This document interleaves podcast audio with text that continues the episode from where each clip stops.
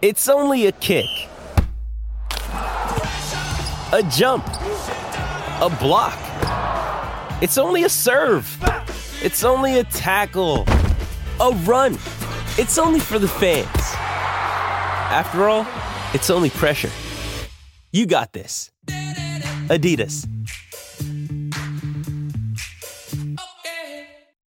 Yeah, welcome back to uh, Mornings on SEN. We're into our third hour. We've got Andrew Webster, Chief uh, Sports Writer for the Sydney Morning Herald. He'll join us shortly to discuss whatever he's been up to, really. I'm more interested in, as some one of our uh, listeners on the text line texted in, what he's been watching. Give us a few reviews, Webby, over the, uh, the summer months. But yeah, we'll talk a bit of sport with him as well. Producer Don, producer Mark in the studio here. We've loaded up here. We're going to have a bit of a roundtable about some uh, tennis. The Australian Open qualifying has started for day two down there. Stack of Aussies in action. Marc Polmans, um, who's trying to get inside the, the top 150, maybe qualify for the uh, the Australian Open this year. He's uh, um, going okay. He's just set up in his qualifying match on Kia Arena, which is the arena of Kyrgios and Kokkinakis last year. Mm. Dom, remember that? Special K. Um, The Devils run. They're Look- doing it again. yeah, well, I was. I've never been too infatuated by tennis, but I love Nick Kyrgios. I don't care Mm. what anyone says about him. He makes the sport entertaining. So when he went on that run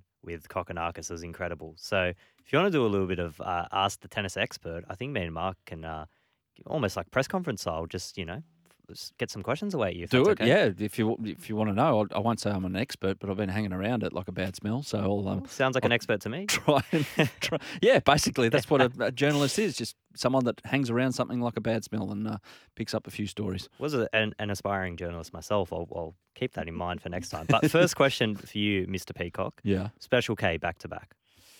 No. No, why not? No, I think one of them will want to concentrate so heavily on singles that it might cruel their early round chances. So if it- Nick only got to the second round last year, and I Mm. think he can do a bit better here, and he's got a seed this year. Last year wasn't seeded at the Australian Open. He came to the Australian Open, I think, ranked about ninety. Uh, this year he'll he'll have a like a low twenty seed, so I can't see him struggling too much in the first week. So I think by the time we get to the first weekend, he'll still be going. And that's when the doubles will be kicked in. He gets involved in a big five setter. He gets through it. He has Mm. to play singles.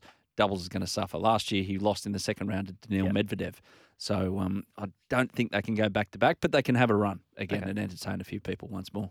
The Australian women that we've got in this tournament, is there any chance any of them can go deep? Is there anything going to happen with them? Is it just got to hope for that home crowd advantage? Uh, home crowd advantage for, for a lot of them. But there's no depth whatsoever in Australian women's tennis at the moment. Uh, Ajla Tomljanovic um, is going okay, and I think she can make at least the the the second week. I think she can make a fourth round or better. But apart from that, no, there's nothing there. The cupboard's bare, unfortunately. And Ash Barty, who I'm led to believe is going down to the Australian Open, but obviously purely now retired and also Mm. pregnant, purely for a uh, viewing capacity. um, she, uh, yeah, she's sorely, sorely missed. Um, they're trying. They've they've got a lot of young players, but it seems they've got a, a cycle of of young players uh, like a like a Maddie Inglis, Priscilla Hon, um, Astra Sharma, um, a few of those players, Ellen Perez. Uh, Jaimee Fourlis, she's she's a bit of a hope. She's actually being coached at the moment, Jaimee Fourlis, by the coach Dejan Petrovic, who lives in Serbia right now. He was Novak Djokovic's first coach when he came onto the tour as a 17 year old. So um, Jamie might be a bit of a hope, but those players are finding it really tough to get inside the top 100. So there's unfortunately not a stack of depth apart from Tom Tomljanovic with Australian women's tennis. Did you say her coach was Petrovic? That, that was the last. Dejan Petrovic. Any relation to former New Jersey net Drazen? No, because Dejan's six foot on the on the button. Actually, now Dejan Petrovic, he's got a really interesting story. He was born in Adelaide, Okay. um, grew up in Adelaide, and his parents moved back to Serbia uh, when he was like breaking onto the tour. He was a tour player. I don't know if you remember if there there was a story about Lleyton Hewitt when he played an opponent in Adelaide in the year 2000 when he absolutely crunched him, but then got off the court because he was playing a fellow Australian the the crowd was kind of going for the underdog, and Lleyton called the Australian crowd stupid. he actually did. He, he they were the words he used. Now it was a flippant remark. He regrets it, no doubt. But that was Dejan Petrovic, who was he, he was playing, Ah, who yeah. was a Adelaide junior, uh, a, a junior player in Adelaide, and Lleyton was three years his younger, so they knew each other really well. But Lleyton was a class above, and was on his way to becoming world number one. But um, yeah, Lleyton didn't win too many friends in Adelaide that year, unfortunately.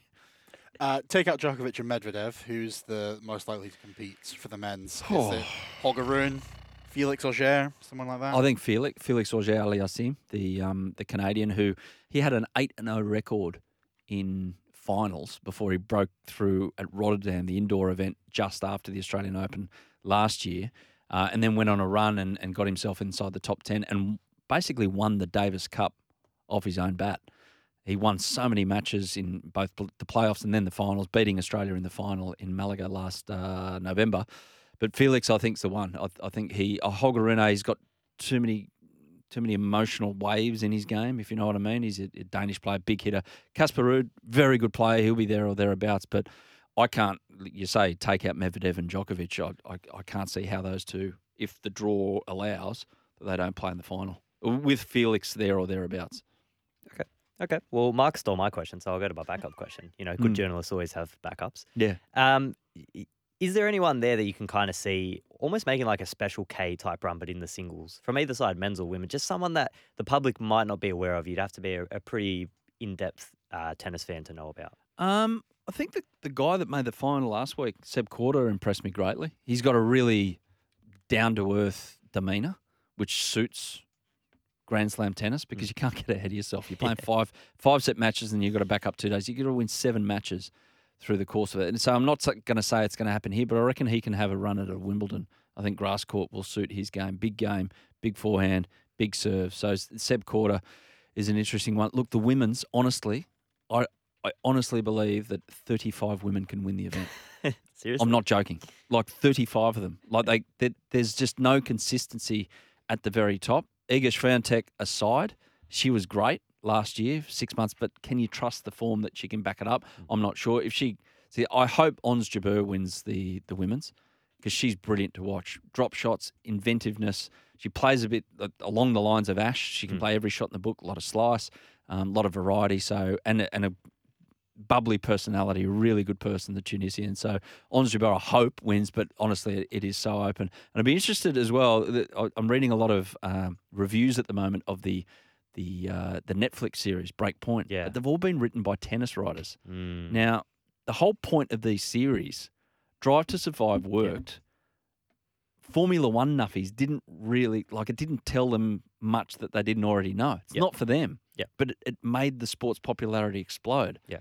So I want you guys to actually, well, especially you, Dom. Yeah. You, you said you're not the biggest tennis fan. Mm. I'd love for your take Yeah. on what this series will be like when it drops later this week. Absolutely. And look, I I love Formula One and watching that. You're right. I do like watching it because it's cool behind the scenes stuff and you get Mm. some 4K angles that you don't see on TV. But you watch it and you just go, 70% of it's just absolute rubbish. None of it happened. And they fabricate these stories out of Mm. nowhere. And then the casuals come in and they'll go straight away, oh, that Verstappen, he's, oh, he's dirty. He'll do this, this, and that. It brings people into the sport. Yeah, which is kind of true in a sense, uh, but it's just not at the same time. There's a lot of fabrication in it, which Mm. it really, like you saying, Verstappen didn't wasn't even a part of the last Drive to Survive series. So No, he, he- he said, "I don't want a Yeah. part of it because I think he's back this year because he's had a sit down with Netflix, the directors, and the FIA, and they've come to an agreement that fifty million dollar agreement, something like that." We're off to a quick break. We've got Andrew Webster on the way.